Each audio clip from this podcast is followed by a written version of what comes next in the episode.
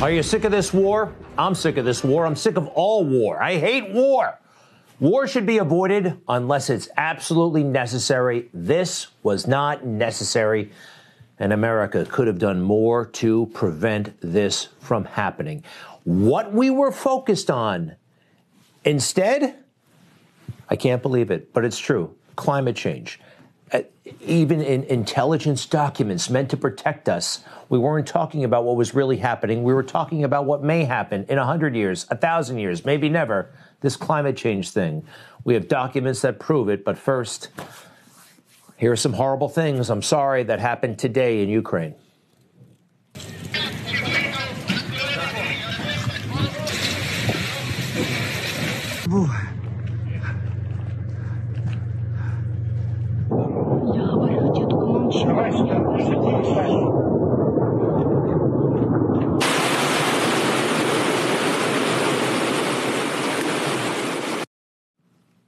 You know, I never really war and the elderly. I, uh, they, they, they should not go together. Look at this poor woman crossing a river. Yikes! Bad stuff. Bad stuff. And instead of this, and this has been brewing for a very, very long time, you know what the administration loves to talk about? It's that phony issue that they're just dying to tackle. You know what the Joint Chiefs told us the greatest threat facing America was? Global warming climate change, perhaps the greatest existential threat to our very existence, remains a looming threat. Climate change is a threat. It is real. Climate change is a threat to the security of the United States and indeed to the security and stability of countries everywhere. Thank you, John Kerry. Well, when senior government officials talk like that and journalists start repeating it, it has an effect. That's what they want to hear about. That's what they're, they control the agenda. And the defense and intelligence establishment responds. So there's a new document from the intelligence community. It's the um, the annual threat assessment. It comes out once a year. It's not classified. It's actually public information. The annual threat assessment. It's coordinated by the U.S. intelligence community and the uh, director of national intelligence. And what did they talk about? Here are the issues that dominate this document, just released in February.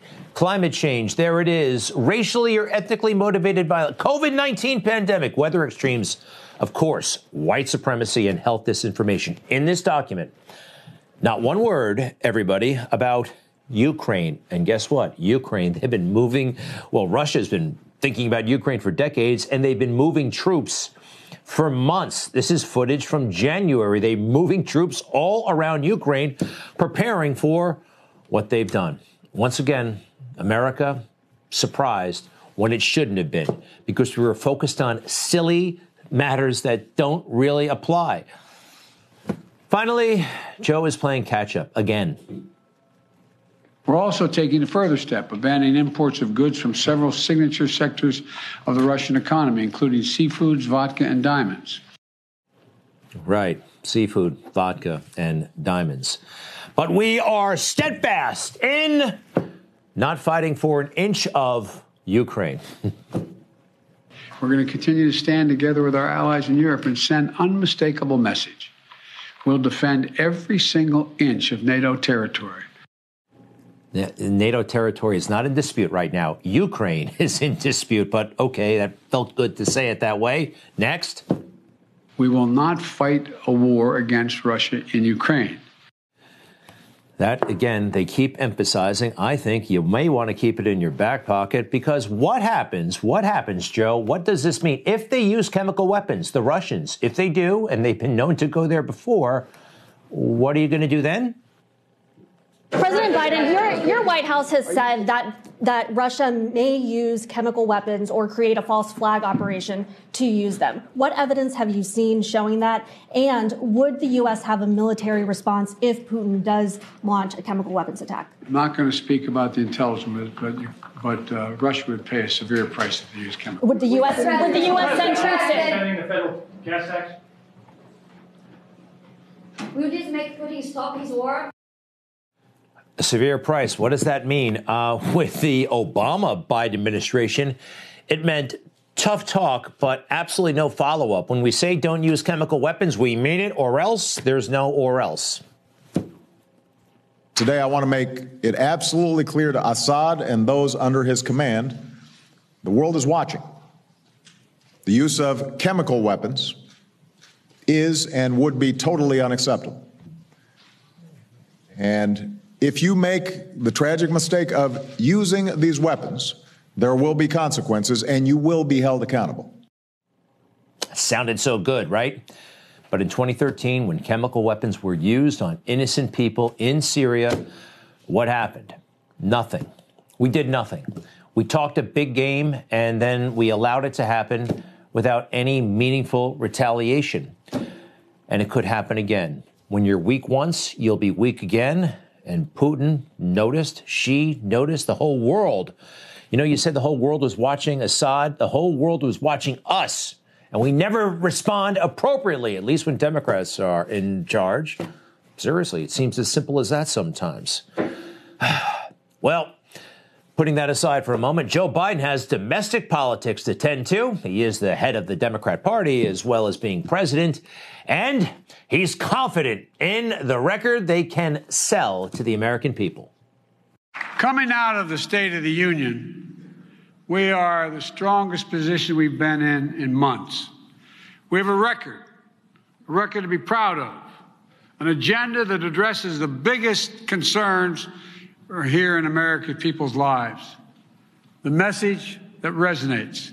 And now, now what we have to do is we have to sell it with confidence, clarity, conviction, and repetition. Folks. Folks, we're doing better than we've been doing in months. In months. This is not, this is not in months. First of all, we know what's been happening over the past couple of months. You can't fake us, Joe. And here's the deal. He is not a leader, not a businessman, and not honest. All of these come together right now. Take a look. My message is it's time, in this time of war, it's not a time of profit. It's time for reinvesting in America. And they hear it. You know, there's a uh, there's an impediment to production in the United States, and it's called the bankers on Wall Street. Unbelievable. We mentioned not a businessman, of course. Now, profit and reinvestment are not mutually exclusive. He is demonizing Wall Street all over again. And what he's talking about, as a friend of mine observes, anti growth, anti capitalist, just a few seconds earlier, he said, Oh, we're going to sell the positive economic growth over the past couple of months. This is a bad, bad president. And he's got a worse vice president, believe it or not. Kamala Harris, spring break Europa. Yes, she's over there, not doing well. Is she being set up to fail? I mean, look, they know she's just not good anywhere she goes. And this was horrible. She was in Poland yesterday, today, Romania. And um, a pretty straightforward question that she should be ready for totally threw her, so she just kind of ignored it. If I can ask you, Madam Vice President, President Biden has said that Americans will feel some pain for the sake of defending freedom and liberty, but there does seem to be no end game in sight. How long should Americans expect? How long should we be bracing for um, this really sort of um, historic inflation and some unprecedented gas prices. Sure.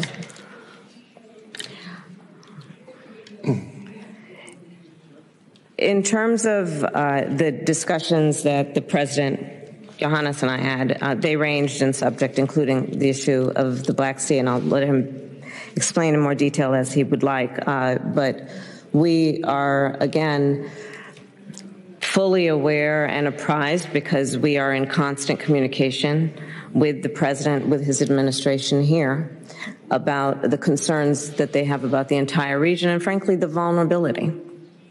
All you have to do is look at the map. Something is wrong with her. I mean, this is kind of politics 101 you have to entertain the question in some way, shape, or form before moving on to what you want to talk about. When she's not zoned out in such a peculiar way, pretending not to hear the question or maybe not even hearing it, she's giggling all over the place. We saw that. Yet, the fake news, they watch this, and any person with eyeballs and a brain knows she's failing, yet they cover for her. This is David Ignatius, one of the uh, one of the go-to guys in the swamp, writes for the Washington Post. It's good to see uh, America's vice president on the scene in Poland, speaking uh, as one of our uh, top executives only can, president or vice president, uh, on behalf of the American people to the people who were who were suffering in this crisis. I thought that was good. It's good that she went out there. This guy is a paid observer, a journalist. He's supposed to notice things, right? He can't notice what everybody else can see that she's lost, okay? And by the way, I've been there before, haven't you? Remember those oral exams when you didn't know anything? You didn't know the subject you were supposed to know? I'm talking about in school. Bart Simpson. Who remembers The Simpsons, right? On Model UN Day, Bart was in charge of Libya. He knew he didn't know anything about uh, the country, and this is how he handled it, just like Kamala. Okay, Libya, exports. Yes, sir, you American pig. nice touch. Uh, let's see. Uh, the exports of Libya are numerous in amount. One thing they export is corn, or as the Indians call it, maize. Another famous Indian was Crazy Horse. In conclusion, Libya is a land of contrasts. Thank you. well done, Bart. Kamala needs work, big time.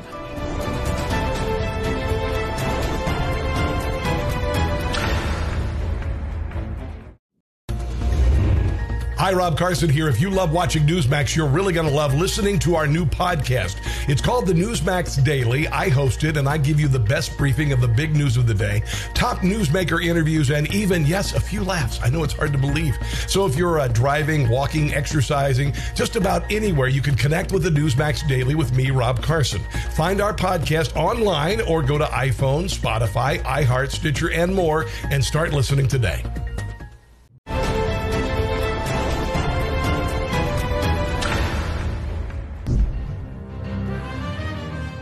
Boy, it happened again. Somebody getting kicked off a plane for wearing a shirt that may say something that's not too uh, nice to Joe Biden. But this is America. You can say what you want, right? Not so, according to Delta Airlines. Want to meet Janelle Brooks right now. Janelle Brooks, uh, welcome to Newsmax. Great to see you. I know you had a little incident on the plane. You're coming back to California from D.C. Anyway, welcome. How are you? I'm doing pretty good. Thank you so much for having me. Thanks How are you, by the way? I'm pretty good. Thank you, sir. So, look, uh, first off, the shirt said, we got to, we got, the, the shirt did not say, let's go, Brandon. All right. The shirt said what let's go, Brandon means, what it's code for. It had the F word, correct? Yes, sir. All right. Now, now look, there are people who would say you shouldn't wear that on a plane. You know, whether it said F Biden or F Pelosi. Fair enough? Uh, yeah, but they still show nudity movies on Delta flights, so Listen, I think I think more free speech the better. And um, so, look, we're going to see what went down. But do me a favor, tell us what was going on in D.C. first. uh, I sat down with Senator Ted Cruz and one of the leaders of the convoy, the People's Convoy, and Senator Johnson.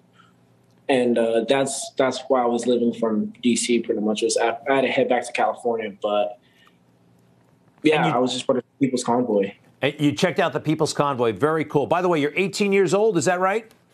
Yes, sir. Fabulous. What do you do now? What are your plans for the future? Uh, my my plans is to become a firefighter out here in California. So That would be awesome. That's uh, that's a cool job. All right. So listen, we have videotape. Uh, I think you were documenting this. This is on the ground in Washington, correct? no, this was, and I had a layover from. I originally flew to Nashville for the night. Um, I booked my plane ticket a little late. I got the dates mixed up, but anyways, I was flying from Nashville to JFK, and uh, in JFK in New York City, I was supposed to fly to Los Angeles, but That is That's one heck of a itinerary. Nashville, JFK. You're trying to go to Cal. All right, so Nashville to JFK, so you can go to California from Washington, and uh, you're wearing the shirt. Let's see what happens. if you do come on the jet bridge, flip the shirt in outside, in and out, right, so that word doesn't show, I will have to deplane the whole aircraft. No. I'm sorry about that, sir. It's just Delta policy. You cannot wear it. And they did advise me also you will be on the no flying list. Okay? So you wanna come on in the jet bridge, let's just keep the shirt and get everybody else to Willie. I didn't catch all of that. She's saying you're going to be on the no-fly list if you what? Don't get off the plane or take off the shirt or both. Both. Come and find out. Um, first, it was originally if I don't take off my hoodie, and then they were still going to kick me off. So I took off my hoodie. I called one of the head organizers from the People's Convoy. He even told me to just take off your hoodie so you could get home. You've had a crazy few weeks, you know, just get there to your destination. So eventually I did. And next thing you know, I still got I still can't fly on Delta. So Okay, let's see what happens here. Part two, please. You have yet to show me something All that right, has it's a a policy. policy, and you can call, and we could go ahead and look it up online, right on the jet the computer. If it's online, just pull up. out your cell phone. But that's not inconvenient. No, no, no, no, no, no, no. You're making this an inconvenient. Because last time I So checked, I live in the United. States of America with the First Amendment, freedom of press, freedom of speech, and freedom of religion. Do I not? Ma'am, do I not? if I speak No, no, no. Do I first, I have not? to speak to you twice, and I have to declare the whole Ma'am, do I not? Okay, so Do I not have the freedom of No press or freedom of religion or freedom of speech anymore in this country? It's something very simple. It's not simple. It's not simple. My dad served in the United States. the No, there, no. if not, I My dad served in the military, so I got the freedoms today. And now you're telling me I have to Okay, take off my hoodie. No problem. Wow. Wow, man, you really, uh, you really gave it to her. You really gave, and you told uh, your story. I had a bunch more. All right, let's see part three, please. So I'm going to take it off, okay? So I'm taking it off, okay? So you took it off. You guys forced me to wear my mask. I don't want to wear it. I can't wear my hoodie. It's off. I'm gonna go sit down. You guys better not bug me for the rest of the day. Because whatever you guys come up and say to me All will right, be let me recorded. Will be recorded, and you guys will get sued. I- And then that was it. You were off the plane. Well, I sat back down and I sat back down and they that's when they advised me, hey, um, your the captain doesn't want you on the plane either either way. So I was like, so I still took off my hoodie, my mask is on, and you guys are still kicking me off. And then when I found that I was getting kicked off the airplane, I just put back on my hoodie because I'm getting kicked off anyway. So Right. And uh, hey, it might be cold in the airport. Why not? it, it was. I'm from California, so anything below 60 degrees is usually cold. So look, um, let me ask you. I mean, F Joe F Joe Biden is a pretty uh, it's a pretty powerful statement. Were you anticipating um, any kind of reaction, and and were you looking for one? So when I was flying in from Nashville, it was raining. So that was the closest hoodie I had. All my stuff was packed. I was like the closest hoodie. You know, I wasn't thinking of anything. I'm like half asleep in the airport. Everybody's looking at me all weird. I'm like, why is everybody looking at me? It's five in the morning. And I was like, oh, I forgot I even had it on. Uh, but no, that wasn't the intention. I, I was just really cold in the airport. I understand. I understand. So look. Um, by the way, how did you finally get home? Well, they said I could have.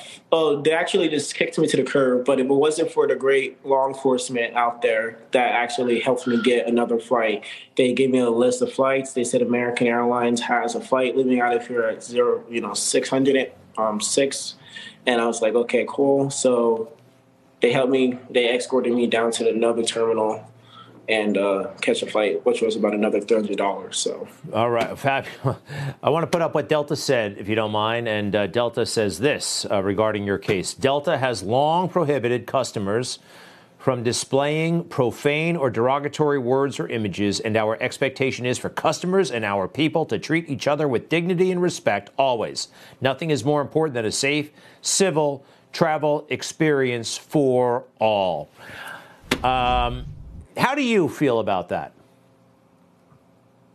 I feel, I mean, like it's hypocritical. They still show movies on airplanes where there's out everywhere. Excuse my term. Uh, there's inappropriate movie scenes that's still out there. That's if you fly right now, if somebody's probably flying it, there's a nude scene on an airplane as we speak. Um, I last time I checked, I thought we had the First Amendment in this country, where we could freely address what we want to say and political speech. I thought, I thought nothing could infringe political speech. last time I checked, but Yeah. currently not for Delta. Janelle, I like you. I like your spirit. Uh, the F the F word on a private plane, which uh, Delta's a private company. I would I would recommend rethinking that next time. You know what I mean? I will next time, yeah. Okay, and uh, it does. By the way, it turns some people off. And those movies, I haven't seen one of those movies you're talking about on an airplane in a long time. I got to look a little bit more closely. I have one for you. If you'd like me to send it to you guys. No, it's okay. Don't do that. Janelle Brooks. we, Janelle Brooks, thank you very much. You want to share your Instagram handle if you don't mind? But yeah, it's uh, my first name and last name. So it's up here. It's J A U N E I L. Last name Brooks. All right. Good luck, sir. All the best. Thank you guys so much. Thank bet. you. We'll be right back.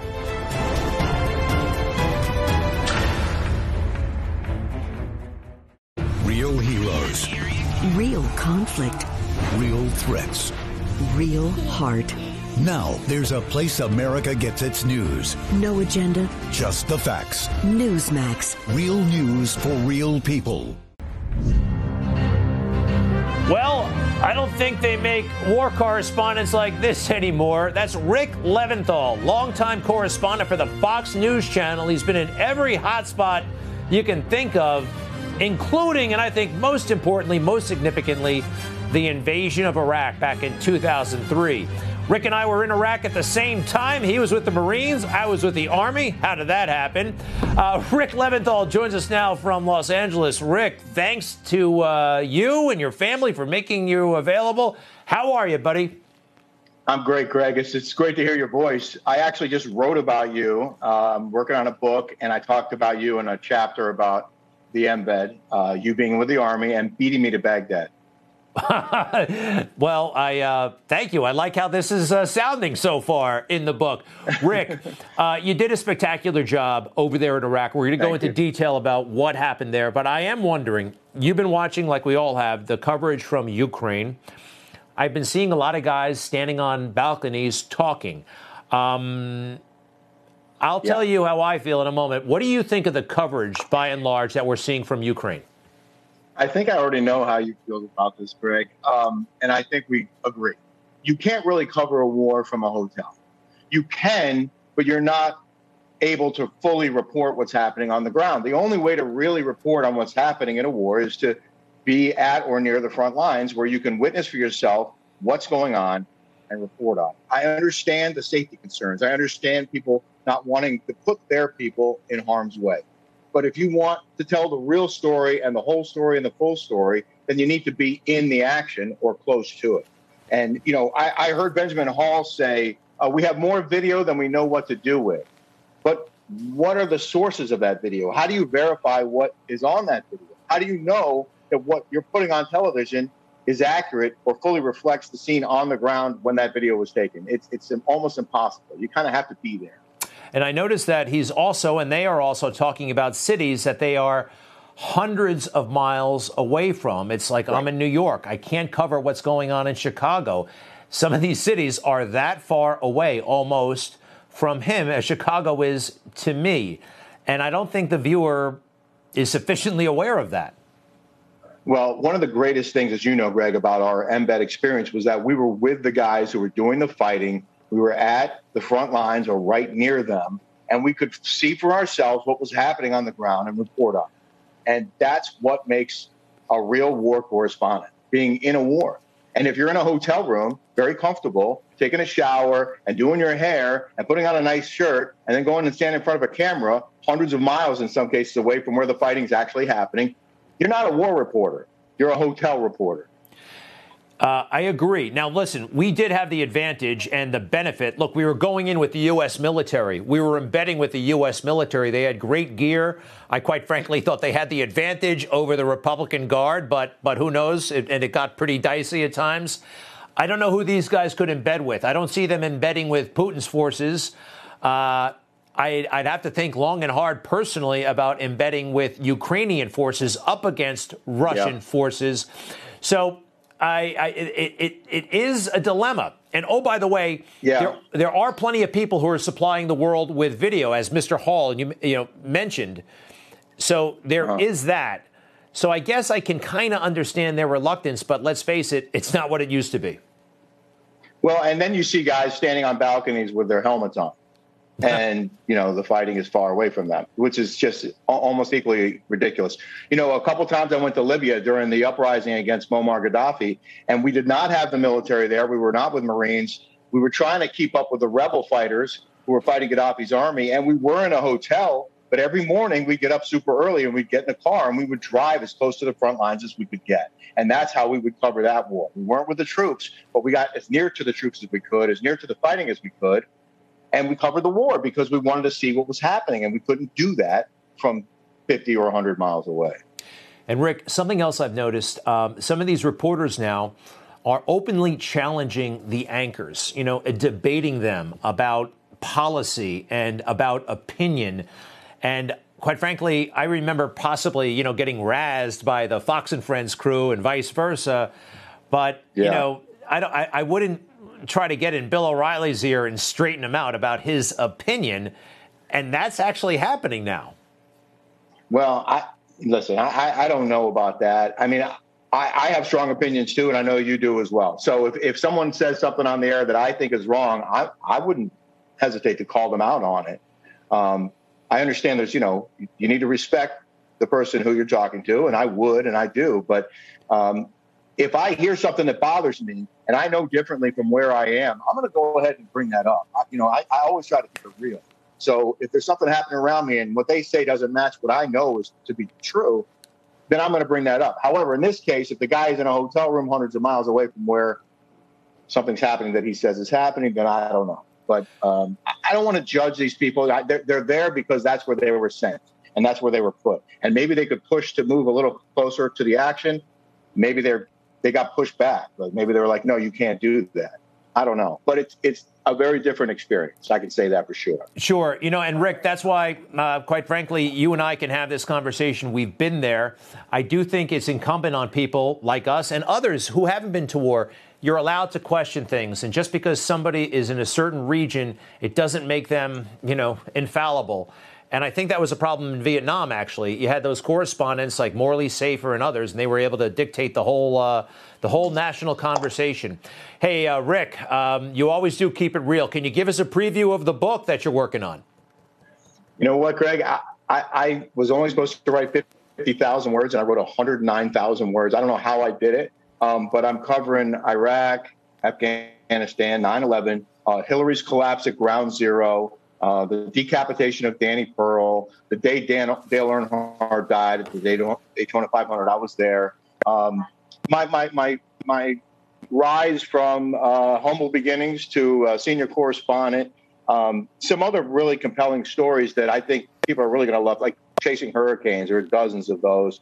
And I'm, I'm, I'm putting anecdotes in there that people have never heard before, stuff that happened behind the scenes, stuff that we could never report on television. But I'm really excited about the book, and I'm almost done with it, and uh, it'll be published, I think, early next year, like less than a year from now, right around the 20th anniversary of the 2003 invasion of Iraq. Coincidentally. Uh, oh, excellent.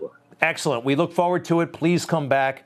And I hope you put in the, the, the scene where you are a uh, make a cameo in the movie The Fugitive with Harrison Ford. That better be in the book. It's actually not. no, okay. if you want to add that as an epilogue or I, prologue, I, I, I, I, think it's terrific. Hey, by the way, uh, Rick, as we say goodbye, uh, there's somebody one day I hope you meet. His name is Chuck Holton. He's a reporter here at Newsmax, and uh, gosh, looks he rescued a 96 uh, year old woman. Uh, I, at first, I thought that was somebody. Yeah, he just and she was suffering and had all kinds of issues, and he just picked her up and, and made it happen. So we're very wow. proud of, of Good Chuck Holton. Yeah, Good yeah, pretty wild. Good for you, Chuck. Thanks, Greg. you bet, Rick. All the best. Take care and uh, be in touch. We'll be right back.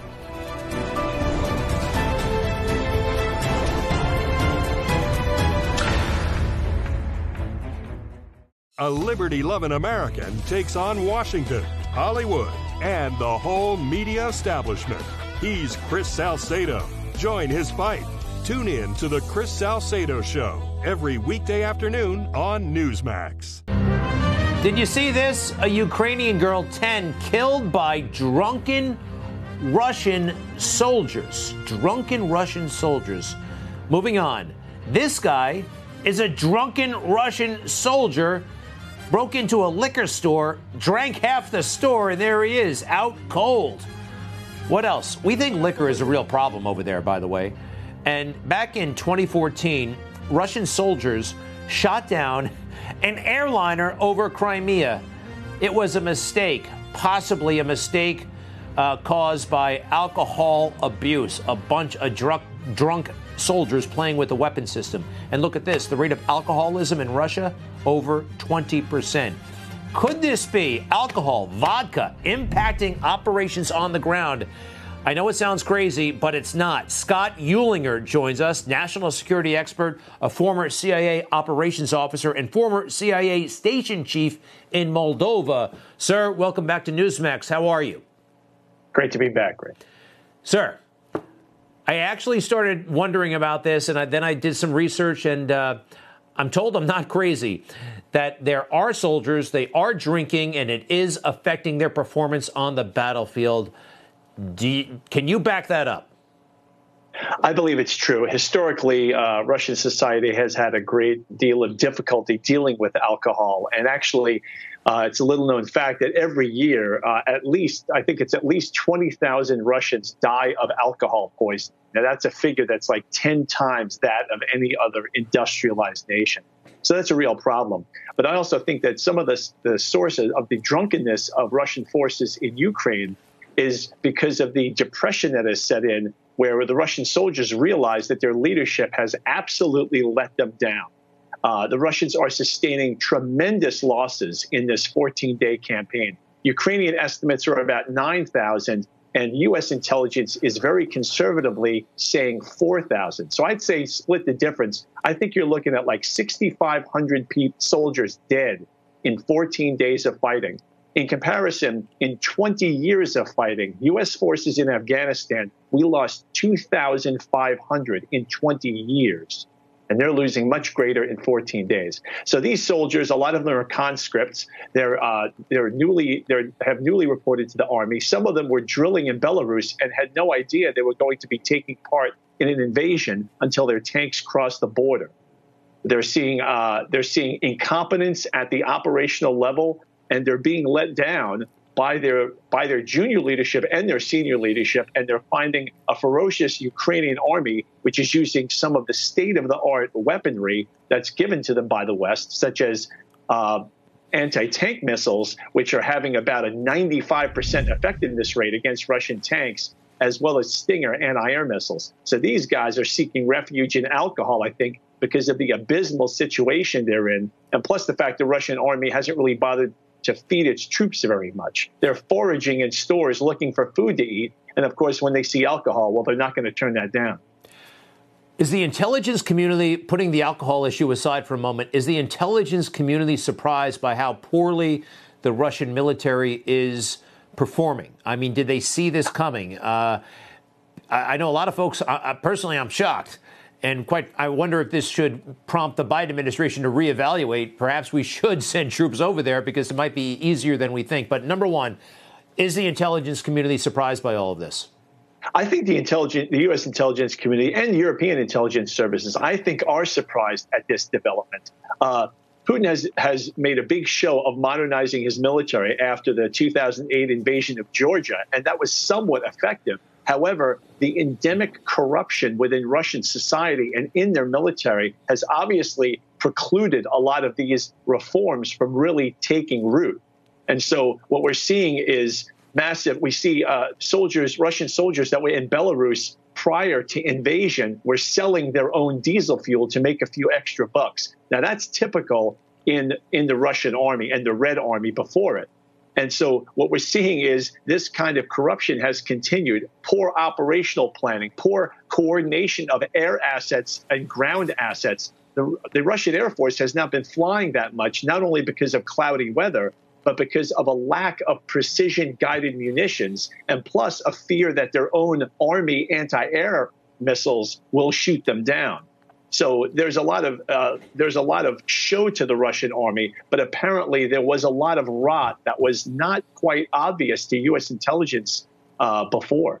Now you mentioned conscripts, by the way, and to me that's um, synonymous with draftees. But I think there's That's right. it is. But is there a difference? I mean, is it like a conscript is somebody they grab right off the street, and you know, three minutes later they're a soldier?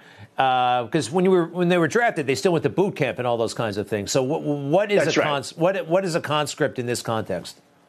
They're really the same. Now, uh, basically, I think you know a Russian army recruit is going to have less training than a U.S. army recruit. However, they have been trained, but for a lot of them, their first mission outside of Russia, uh, in their perhaps their specialty, was when they were sent to do um, operations in Belarus, and then it was sprung on them that oh surprise you're crossing into uh, ukraine where you're going to be immediately greeted with bread and salt and hailed as liberators and that has not turned out to be the case another important thing to understand is that the russian people more than most western populations is controlled by television. Um, a much greater percentage of Russians obtain their information from television than any other society in Western Europe. Fully 80% of the Russian population is almost totally dependent on television. They're watching government sponsored programs and they actually believe a lot of these things. There are a lot of videos online of Ukrainians who are calling family in Russia who resolutely refuse to believe that their houses are being destroyed. This is, you know, aunt, aunt to nephew telling them, my house has been destroyed. And their relatives are not believing it because that is not what the government television is telling them. That is wild, totally wild. Scott Uehlinger, thank you very much for your information, the insights. Amazing. Former CIA operations officer, for, former CIA station chief in Moldova. Come back soon. I would love to ask you, by the way, maybe you can answer in 10 seconds. How do you get how did you get the job at the CIA? They don't exactly advertise, or do they? How did you get the job? How did you reach out, or did they reach out? How does I- it I- work? I actually applied for the job at the time, and to my surprise, was taken in. This is in the mid 90s when very few officers were taken in because in 1995, our troubles were supposed to be over. It was going to be a new epic, and we were never going to have any problems after that. Well, we're glad you they took you. I think they made the great uh, great choice there. Scott Uehlinger, to be continued. Thank you. We'll be right back. Thank you.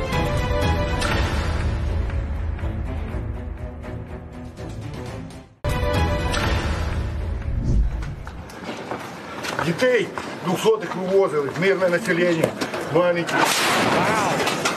Wow, did you see that? Is that guy okay? Who was that guy? All these videos from Ukraine. Well, the war rages on.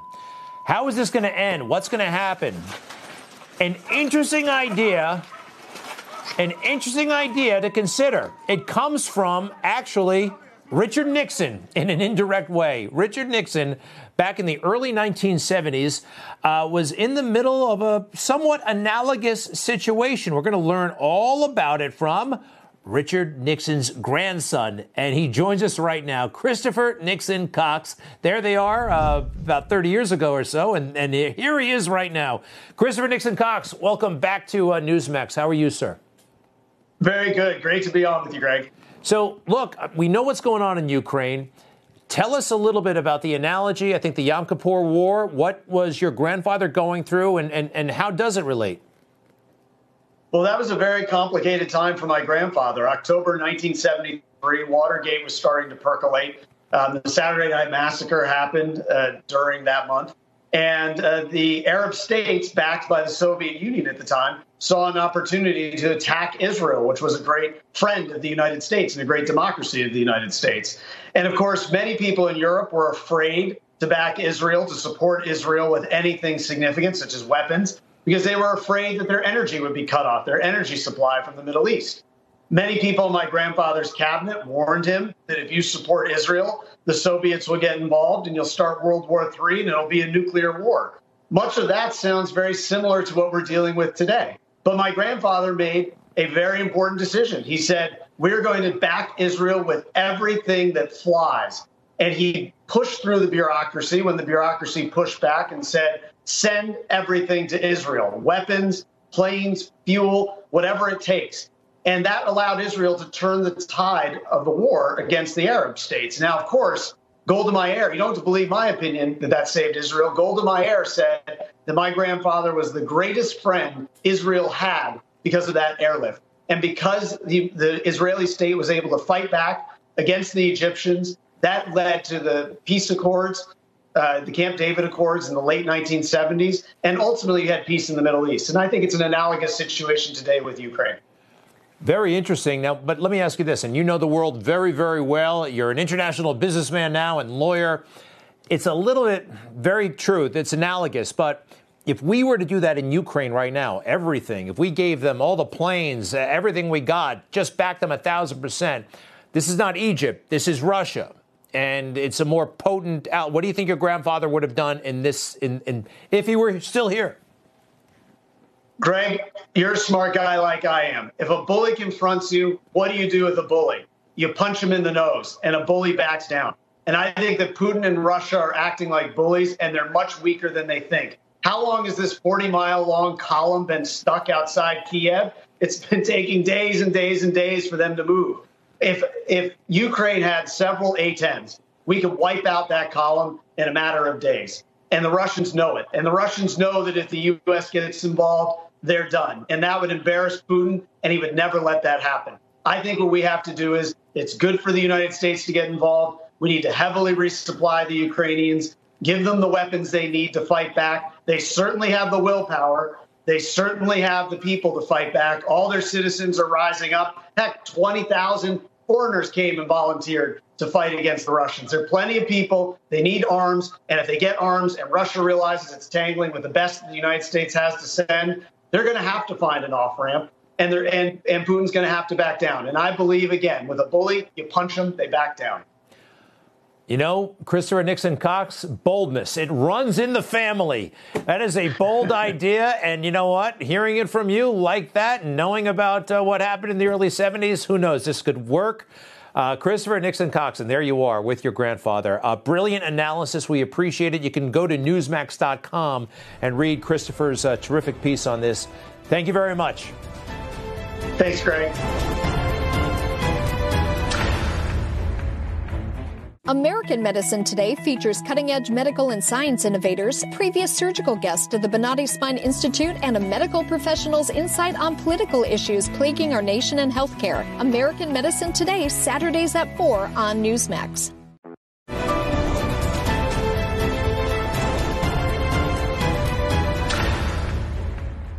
So, I'm on my spring break. But so this is what teachers do on their spring break. And so my student said to me, Hey, Dr. B, what are you doing during the vacation? And I said, Oh, I'm going to be working my other job. And they said, Dr. B, you have another job? And then it dawned on them, like, yes, I have another job. So anyway. Dr. B. First of all, she's not a doctor. Secondly, Dr. B and her second job is making partisan, nasty speeches, as she did today in Arizona. Totally, totally inappropriate. Folks, we want to know what you think. We have a special poll. Should the United States back a no fly zone over Ukraine? We also want to know what do you think of Biden's handling. Text input, the word input to 39747, 39747, and we'll write right back. Thanks so much.